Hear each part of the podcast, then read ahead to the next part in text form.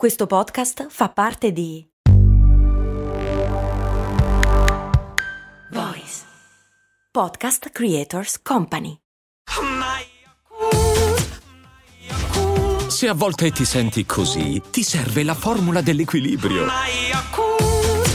Yakult Balance, 20 miliardi di probiotici LCS più la vitamina D per ossa e muscoli. Grazie a Michele che si è iscritto ieri a patreon.com slash cose molto umane e grazie anche a Leach che fa la domanda in effetti piuttosto appropriata visto il periodo. Orologi circadiani, gufi e allodole, cronotipi, insomma c'è chi vuole dormire presto e chi vuole dormire tardi. E in che modo l'ora legale può scassare tutto e fare morire male delle persone? in un sacco di modi.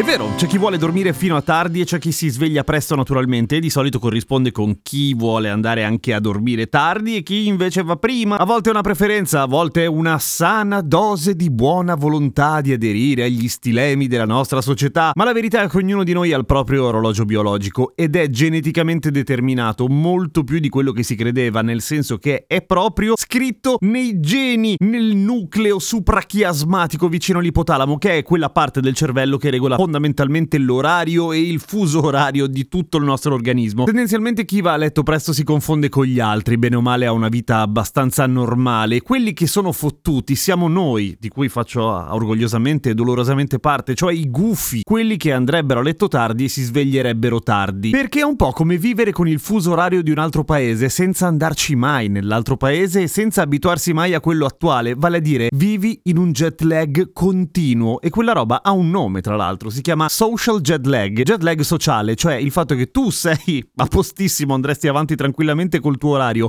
ma hai degli appuntamenti al mattino, porca di quella vacca, e oltretutto godi di una pessima reputazione perché tutti pensano che non hai voglia di fare una minchia, e invece non è vero, solo che vuoi farla dopo, o più tardi, o fino a più tardi, quando gli altri dormono, tipo adesso che sono le 11.10 di sera e sto registrando. Per esempio, in un corpo tra virgolette normale, o meglio con un orologio biologico normale, un ritmo circadiano che va in sync con tutto il resto del mondo, succede che intorno alle 9 di sera inizi a pompare melatonina che ti fa venire il sonnino. Verso le 10 e mezza di sera si spegne l'impianto digestivo perché tanto ormai fino al giorno dopo non c'è più niente da fare e alle 4.30 del mattino, quando ormai stai dormendo da ore, se sei una persona normale, il tuo corpo tocca il picco negativo di temperatura. Alle 6 e mezza la pressione inizia a aumentare, alle 10 del mattino sei una cazzo di bomba. Tu, che sei un'allodola, io alle 10 del mattino starei tranquillamente dormendo, probabilmente non lo sto facendo, per cui sto soffrendo e bestemmiando e l'irritabilità è uno dei sintomi che hanno studiato e capito che hanno le persone che si svegliano prima di quello che vorrebbero.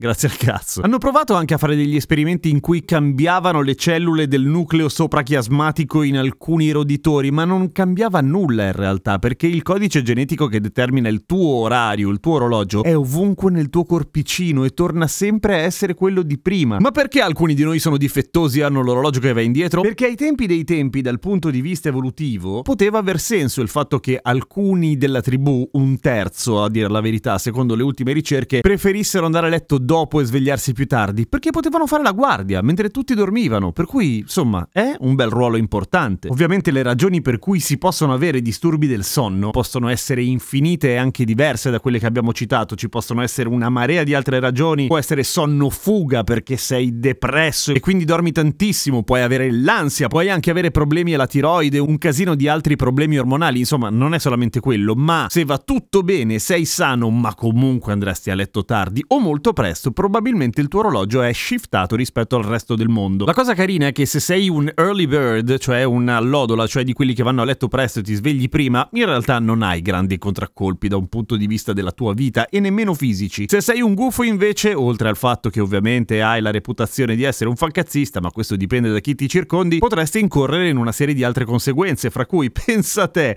ansia, depressione e anche problemi cardiaci e diabete. Quindi è importante trovare una cura per questa cosa. C'è un una cura? C'è qualcosa che possa cambiare il tuo ritmo circadiano? Sì, più o meno, nel senso che ci sono delle terapie a base di somministrazione, guidata da un medico naturalmente, di melatonina, esporsi alla luce e in generale la fototerapia nei momenti giusti e soprattutto iniziare a shiftare poco a poco le ore in cui vai a dormire finché finalmente coincidi con gli altri. Figata, tutto sommato si può fare, dura per sempre? No, devi tenere quel ritmo per sempre, anche durante i fine settimana. Basta una notte sfalsata che torna tutto in vacca come prima, quindi non facilissimo. La cura definitiva in realtà è l'età, nel senso che noi esseri umani tendenzialmente nasciamo tutti abbastanza allodole, diventiamo gufi professionisti intorno all'adolescenza perché effettivamente tra l'altro si allunga di molto il bisogno di dormire anche per una questione evolutiva del cervello che in quel momento sta subendo dei cambiamenti epocali e dopo l'adolescenza, alla fine del periodo dello sviluppo, in teoria viene fuori la tua vera natura, che quale che sia tendenzialmente andrà a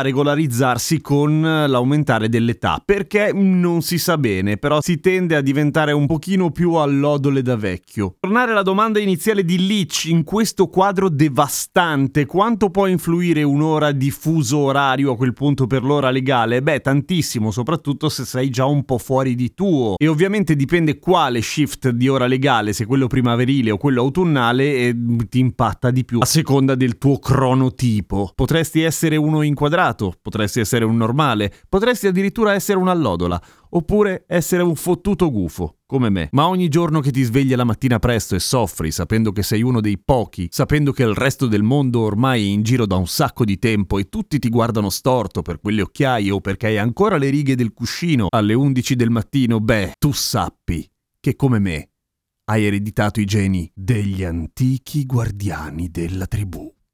A domani, sul tardi, con cose molto umane.